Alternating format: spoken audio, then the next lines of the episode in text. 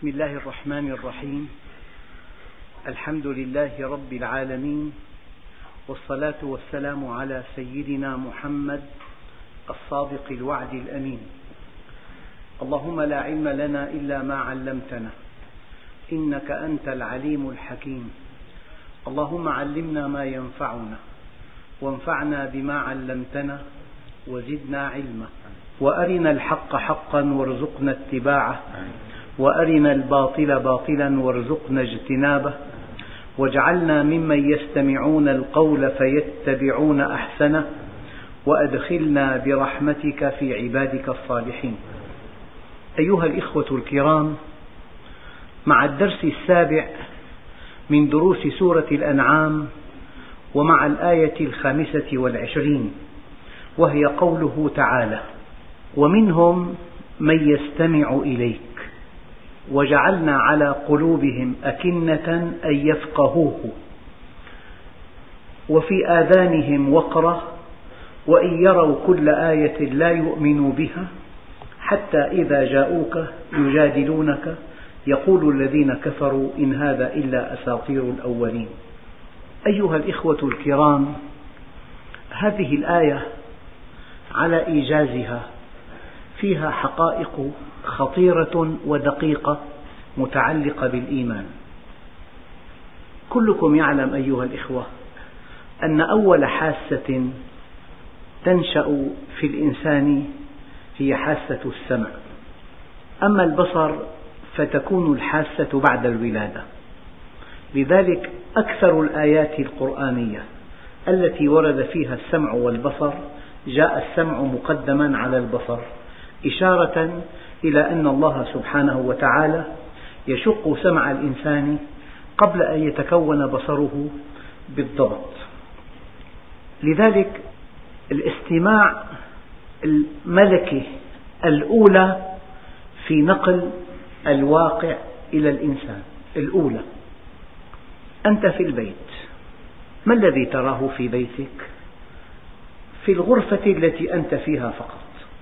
تقف حاسة البصر عند الجدران.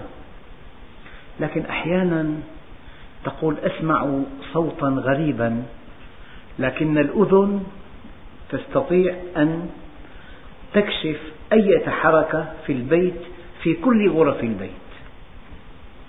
وأحيانا تدخل حشرة أو حيوان صغير إلى تحت السرير ويموت. ما الذي يكشفه؟ رائحة الشم فمن حاسة البصر إلى حاسة السمع إلى حاسة الشم الأنبياء ألقوا الكلمة وفهمها من حولهم عن طريق السمع لذلك تعد حاسة السمع الأداة الأولى لتلقي الهداية ويعد النطق الشفهي الأداة الأولى في تبليغ الدعوة. أيها الإخوة المشكلة أن الإنسان يرى بعينه آيات الله الدالة على عظمته ويسمع بأذنه ما ينطق به الأنبياء. لذلك إن السمع والبصر والفؤاد ما الفؤاد؟ هو العقل. إن السمع والبصر والفؤاد كل أولئك كان عنه مسؤولا. إذا ما زودك الله بحاسة البصر وحاسة السمع وجهاز الإدراك المتمثل في الدماغ إلا من أجل أن تهتدي إلى الله عز وجل. ثم ما علمك الله البيان؟ الرحمن علم القرآن خلق الإنسان علمه البيان. إلا ليكون البيان أداة نقل الحق إلى الآخرين. فصار السمع والبصر والفؤاد. أنت بالسمع تأتيك المعرفة جاهزة. من أفواه الأنبياء إن عاصرتهم ومن أفواه صحابتهم أو التابعين أو من ينوب عنهم من العلماء العاملين الربانيين. إذا حاسة السمع تتلقى بها ما تكلم به الأنبياء وحاسة البصر تنظر من خلالها إلى ملكوت السماوات والأرض. فالله عز وجل له آيات ظاهرة متجسدة في هذا الكون وله وحي متجسد في هذا القرآن والسنة. فلذلك إما أن تأتيك المعرفة جاهزة عن طريق الأنبياء أو أصحابهم أو من ينوبون عنهم وإما أن تتفكر في خلق السماوات والأرض. إن في ذلك لذكرى لمن كان له قلب أو ألقى السمع وهو شهيد. يعني إما أن تأتيك المعارف جاهزة التفكر فيها والبحث فيها تنقلها إلى أفكار متبنات. يعني أنت إما أن تأتيك المعرفة جاهزة تتفكر فيها. الدليل قل إنما أعظكم بواحدة. أن تقوموا لله مثنى وفرادى ثم تتفكروا ما بصاحبكم من جنة. إن جاءتك المعرفة جاهزة عليك أن تتأمل فيها. وإن فكرت في خلق السماوات والأرض وصلت إلى الحقيقة التي ينبغي أن تبحث عنها. يعني الحقيقة واحدة. إما أن تأتيك عن طريق الوحي وإما أن تأتيك عن طريق التأمل. إما أن تأتيك عن طريق وحي السماء وإما أن تأتيك عن طريق التأمل. ولكن الحقيقة التي تأتي عن طريق التأمل قد يعتبرها الخطأ لأن العقل قد يخطئ. أما الحقيقة التي تأتيك عن طريق الوحي لا يمكن أن يعتبرها الخطأ. بالضبط. لو عندك مذياع وأردت أن تفككه وأن تدرك تفاصيل صنعته. قد تحذف صماما منه فينقطع الصوت. فأنت تتوهم أن هذا الصمام للصوت لكن قد يكون لتصفية الصوت وقد يكون على طريق الصوت. فلما نزعته قطع الصوت. فمعرفتك التجريبية التأملية قد يعتبرها الخطأ. أما إذا التقيت بمن اخترع هذا الجهاز وأعطاك بيانا توضيحيا لخصائص كل صمام حقيقة المخترع لا يمكن أن يعتبرها الخطأ. فلذلك الحق واحد فإما أن تصل إليه ببحثك ودرسك وتفكرك وتجريبك وإما أن تصل إليه عن طريق تصديق الوحي. ولكن أيها الإخوة أخطر قضية في الموضوع أنك إذا عرفت الحقيقة عن طريق التجربة والتأمل والتفكر والبحث قد تأتي المعرفة الصحيحة متأخرة وقد تأتي بعد فوات الأوان. بالضبط لو أنك رأيت في الطريق كرة وتوهمتها قنبلة فأنت في شك بين أن تكون كرة وبين أن تكون قنبلة. لو أتيت بخبير الألغام وقال لك إنها قنبلة حفظت نفسك. أما لو أردت أن تجرب هذا بنفسك وأمسكتها وتأملتها وتفحصتها وقلبتها فانفجرت تدرك لأقل من ثانية أنها قنبلة. ولكن لم يبقى في الحياة ثانية تنتفع بهذه الخبرة. هذا الكلام مفاده أن الإنسان بعد فوات الأوان قد يكتشف الحقيقة ولكن يكتشفها ولا ينتفع بها كفرعون تماما. حينما أدركه الغرق قال آمنت بالذي آمنت به بنو إسرائيل. قال الآن وقد عصيت من قبل. هذا الكلام ينقلنا إلى شيء آخر. ما من إنسان على وجه الأرض ولا سيما الكفار. إلا ويعرفون الحقيقة عند الموت. الحقيقة التي جاء بها الأنبياء. فكشفنا عنك غطاءك فبصرك اليوم حديد. آمنت بالذي آمنت به بنو إسرائيل. قال الآن وقد عصيت من قبل. إذا خيارك مع الإيمان خيار وقت فقط. إما أن تؤمن في مقتبل العمر فتنتفع بهذا الإيمان استقامة وإقبالا وعبادة وإما أن تؤمن بعد فوات الأوان. عندئذ هذا الإيمان لا ينفع. يوم لا ينفع نفسا إيمانها لم تكن آمنت من قبل أو كسبت في إيمانها خيرا. إذا أول حاسة لتلقي الحق هي السمع ثم تأتي حاسة البصر. ترى الآيات ترى الشمس القمر الليل النهار. ترى البحار الأنهار الأطيار الأسماك ترى الطعام والشراب ترى أولادك الذين هم بين يديك. إذا أنت عن طريق السمع تصل إلى الحقيقة بشكل مبسط. لذلك أنبياء الله عز وجل استخدموا الدعوة الشفهية. الآن في دعوة شفهية وفي دعوة مكتوبة. لكن ما الفرق بينهما؟ الدعوة المكتوبة من ينتفع بها؟ من يقرأ ويكتب فقط.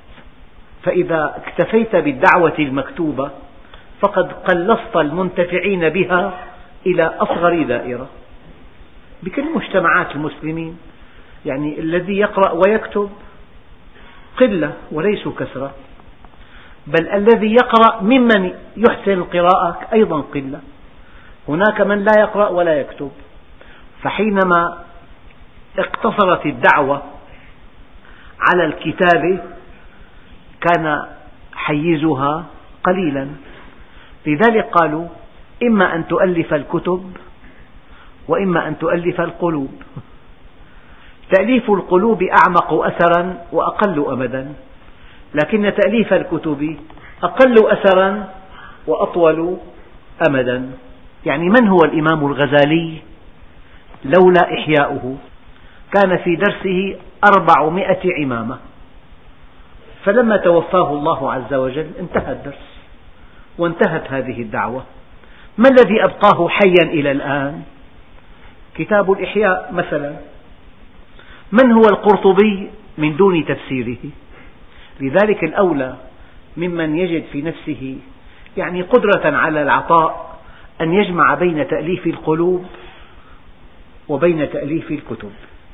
تأليف القلوب أعمق أثرا وأقل أمدا بينما تأليف الكتب أقل أثرا وأطول أمدا. ومنهم من يستمع إليك لكنه الآن وهذه حقيقة ينبغي أن أدلي بها. العولمة العالمية لم تعتمد لا على الكلمة المنطوقة بل اعتمدت على الصورة. الصورة تشمل كل إنسان وتستطيع العولمة الغربية أن تغسل أدمغة أهل الأرض عن طريق الصورة. لذلك أخطر شيء على أولادنا وشبابنا الشاشة. هذه الشاشة لا تهاجم الدين أبدا لكن تريك رجل الدين بوضع غير مقبول لا من حيث صحته ولا من حيث بيته ولا من حيث أولاده ولا من حيث يمكن أن تشوه هذه الصورة بأبشع صورة. فلذلك الصورة أكبر خطر على من؟ على أولادنا. يمكن أن تنقل للجيل الصاعد كل الأفكار الكافرة والإلحادية وكل الأنماط الإباحية عن طريق فيلم الكرتون. اعتماد الصورة الآن السلاح الأكثر تأثيرا في العالم الإسلامي الصورة. هذا سماه العلماء التفجير من الداخل يعني إعطاء صورة قاتمة للمسلم.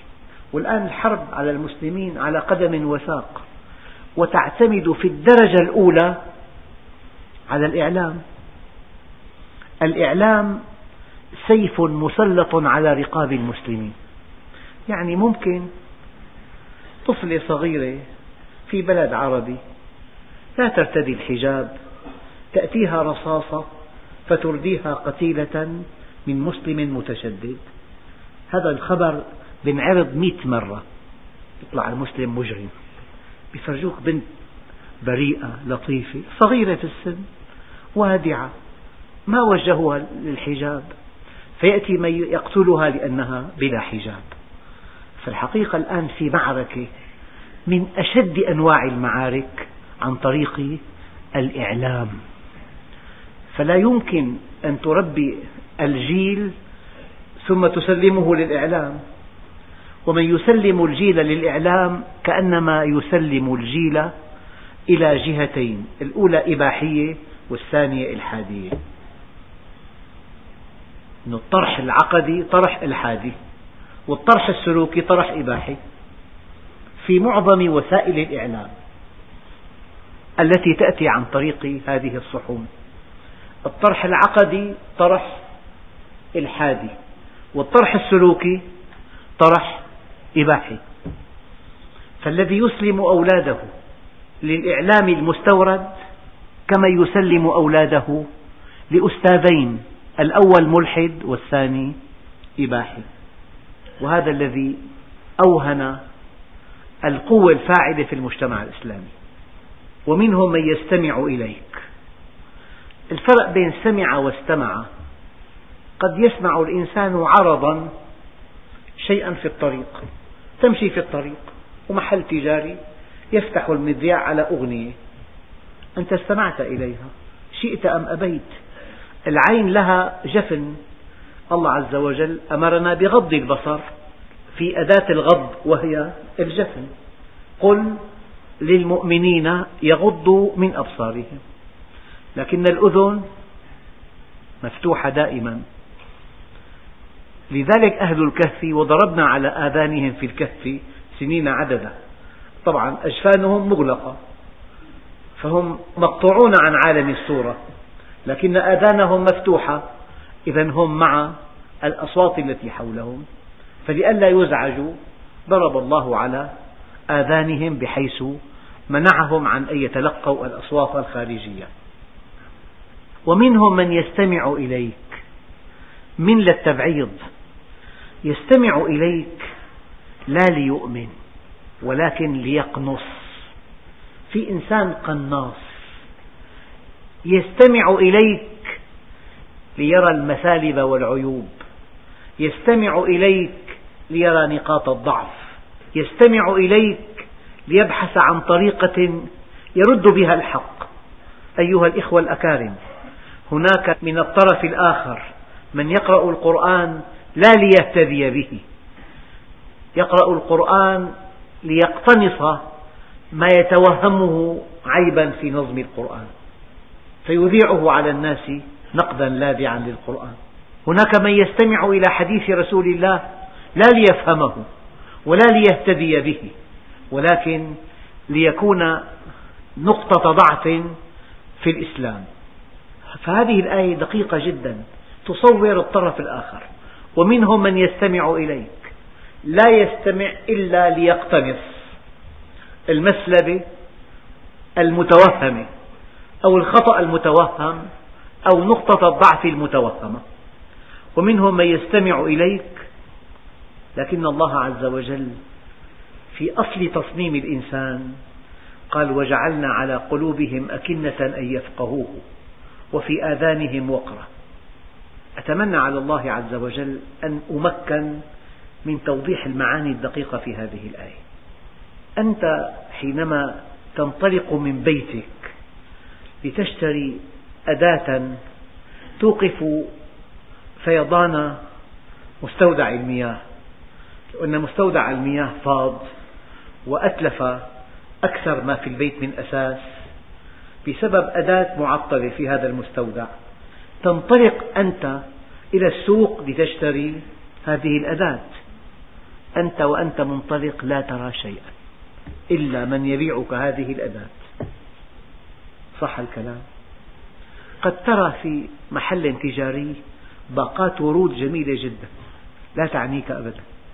قد ترى في محل آخر هدايا يعني قطع كريستال رائعة جدا. لا تراها إطلاقا. لا تراها إطلاقا. لا ترى إلا محلا تجاريا يبيعك هذه الأداة التي توقف بها فيضان مستودع الماء فهذا الإنسان أعمى عن كل شيء وأصم عن كل شيء. من هنا قال عليه الصلاة والسلام حبك الشيء يعمي ويصم.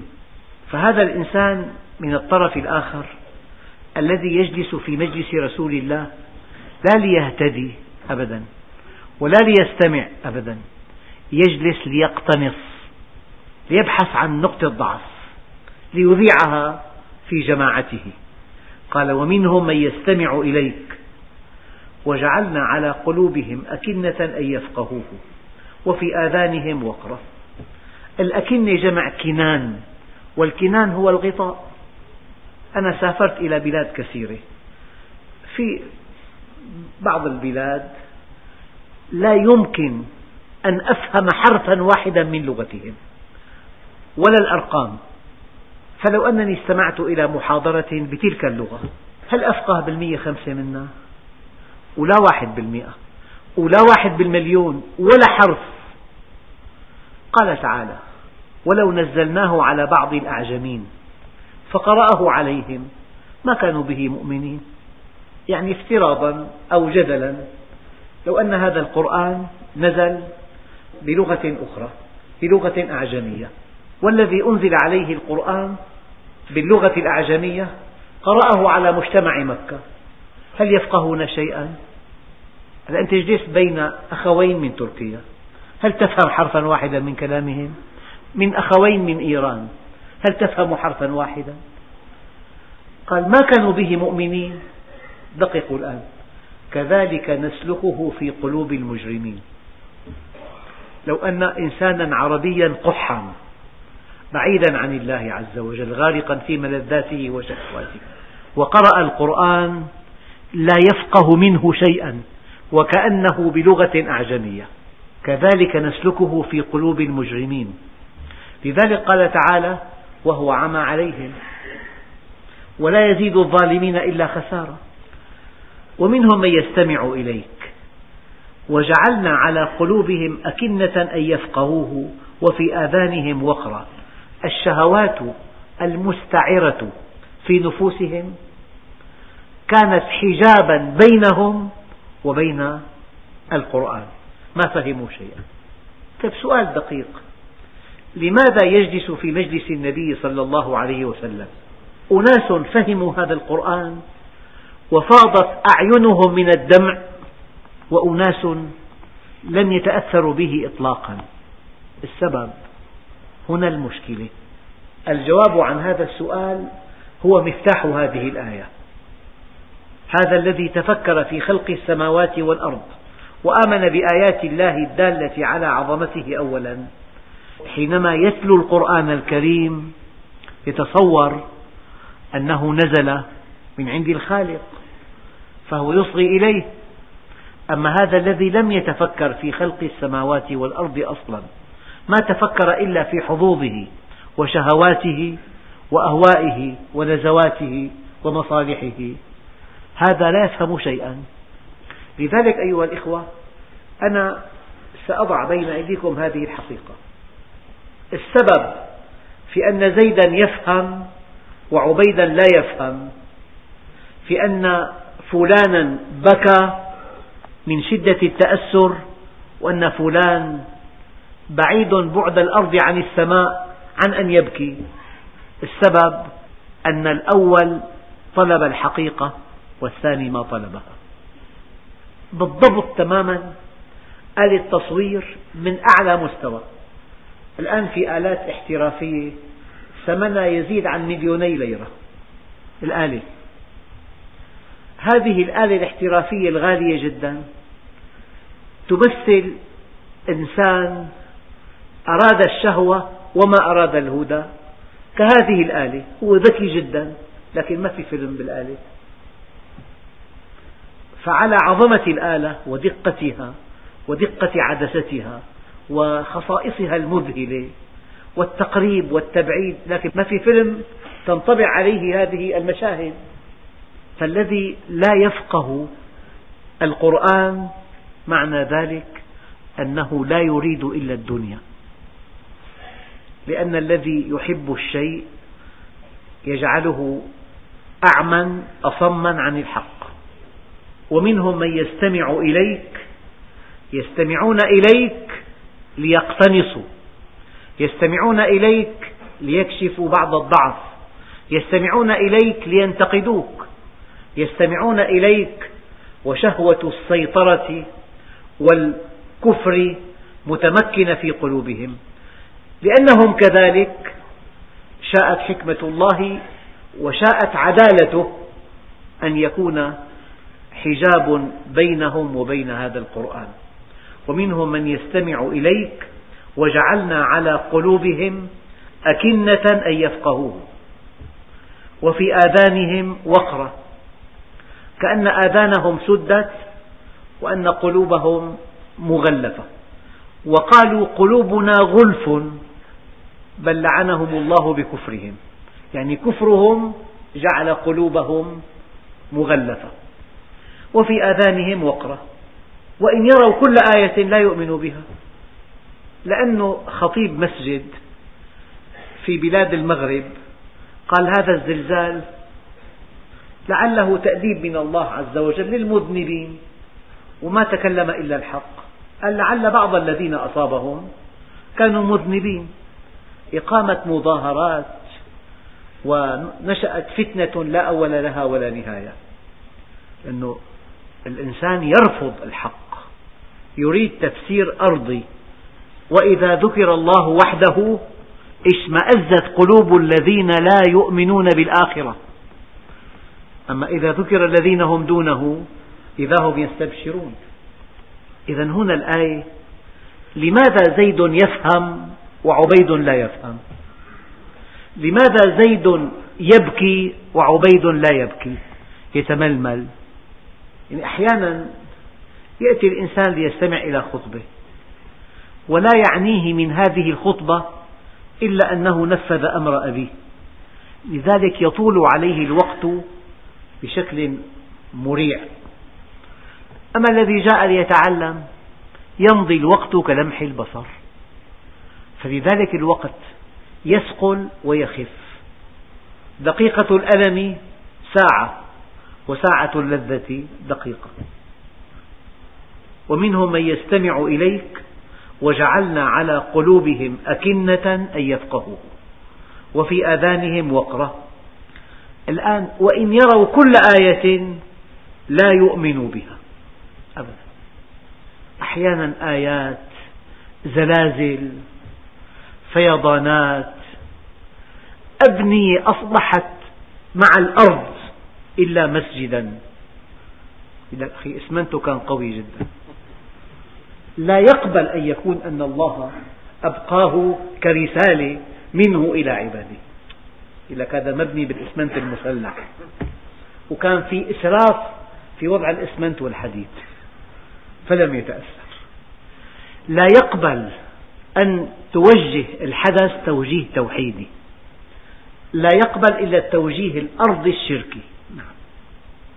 ومنهم من يستمع إليك وجعلنا على قلوبهم أكنة أن يفقهوه وفي آذانهم وقرا بالمقابل وإذا سمعوا ما أنزل إلى الرسول ترى أعينهم تفيض من الدمع. ترى أعينهم تفيض من الدمع من شدة التأثر وشدة الخشوع. فلذلك هذا الذي يصلي فلا يتأثر ويقرأ القرآن فلا يتأثر ويذكر الله فلا يتأثر فعنده مشكلة كبيرة جدا. ينبغي أن ينتبه إليها. لكن بعد ذلك الله عز وجل عمم. قال وإن يروا كل آية لا يؤمنوا بها. زلازل مد بحري صواعق حروب أهلية قل هو القادر على أن يبعث عليكم عذابا من فوقكم أو من تحت أرجلكم أو يلبسكم شيعا ويذيق بعضكم بأس بعض. حتى إذا جاءوك يجادلونك يقول الذين كفروا إن هذا إلا أساطير الأولين. الأسطورة يعني قصة سطرت على ورق مكتوبة. يعني قصة غريبة نادرة غير معقولة خرافية فيها توهم شيء مكتوب في كتب الأقدمين. مثلا الأرض يحملها ثور فإذا نقلها من قرن إلى قرن تزلزلت. هي أسطورة. شيء مضحك. يعني من هذه الأساطير هناك عدد لا يعد ولا يحصى. والمؤمن عليه أن يجري جردا لتصوراته العقدية. في خرافات أحيانا في أوهام في ترهات في أباطيل. أما المؤمن الصادق يجري مسحا لكل ما يتصوره عن الدين. فإذا كان لكل شيء دليل من الكتاب والسنة قبله ودعا إليه. أما ما في دليل يلفظه. مرة ثانية وإن يروا كل آية لا يؤمنوا بها حتى إذا جاءوك يجادلونك يقول الذين كفروا إن هذا إلا أساطير الأولين. أيها الإخوة الآن المشكلة يقول الله عز وجل وهم ينهون عنه. هؤلاء الذين جلسوا عند رسول الله صلى الله عليه وسلم ليقتنصوا ما يتوهمونه أخطاء. إذا خرجوا من عنده ينهون عنه وينأون يبتعدون عن رسول الله وعن منهجه وعن هدايته وينفرون الناس منه. ارتكبوا جرمين الجرم الأول أنهم ضلوا والثاني أنهم أضلوا في ضال مضل وفي فاسد مفسد ينهون عنه وينأون عنه وإن يهلكون إلا أنفسهم وما يشعرون. يعني الإنسان حينما يكون أداة إضلال فهو أشقى البشر قاطبة. وحينما يضع نفسه في خندق معاد للحق فهو أغبى الخلق قاطبة لأنه لا يعرف من هو الطرف الآخر. يعني في موازين القوى في الدنيا. ما بيقدر مواطن يتهجم على دولة كبيرة جدا. وبيدها كل شيء وبإمكانها أن تسحقه بثانية. يكون جاهل أحمق ما في توازن. أما إنسان مخلوق ضعيف كن فيكون زل فيزول. سمعه وبصره ودماغه وقدراته وحركاته وسكناته بيد الله. ثم يجلس في خندق معاد للحق. كيف؟ يعني أشقى بني البشر من كانوا في خنادق تعادي أهل الحق. قد تكون مقصر الله عز وجل يعينك على نفسك. قد تكون مذنب أما أن تنصب نفسك عدوا للحق عدوا لأهل الحق هذا هو أشقى البشر قاطبة الذي يستخدم إمكاناته وطاقاته في سبيل رد الحق. وهم ينهون عنه وينأون عنه وإن يهلكون إلا أنفسهم وما يشعرون. إن الذين كفروا ينفقون أموالهم ليصدوا عن سبيل الله فسينفقونها ثم تكون عليهم حسرة ثم يغلبون. قل للذين كفروا ستغلبون. آية واضحة. إن تتوبا إلى الله فقد صغت قلوبكما. وإن تظاهرا عليه فإن الله هو مولاه وجبريل وصالح المؤمنين والملائكة بعد ذلك ظهير. ما معنى هذه الآية؟ يعني امرأتان انتقدتا النظام. دولة كبيرة جدا. ممكن أن تستنفر القوى البرية والبحرية والجوية وقوى الأمن من أجل امرأتين. في بالآية ملمح دقيق جدا. هو أنك إذا وضعت نفسك عدوا للحق أو في خندق مضاد للحق يجب أن تعرف من هو الطرف الآخر. من هو الطرف الآخر؟ الطرف الآخر قوي جدا. فهذا الذي ينصب نفسه عدوا للحق يريد إطفاء نور الله عز وجل. كمن؟ الآن دققوا. لو أن واحدا رأيتموه بأعينكم يقف تجاه الشمس وينفخ فيها فلعلها تنطفئ. يعني احتمال انطفاء الشمس بنفخة من إنسان في الأرض بينهم بين الشمس 156 مليون كيلومتر.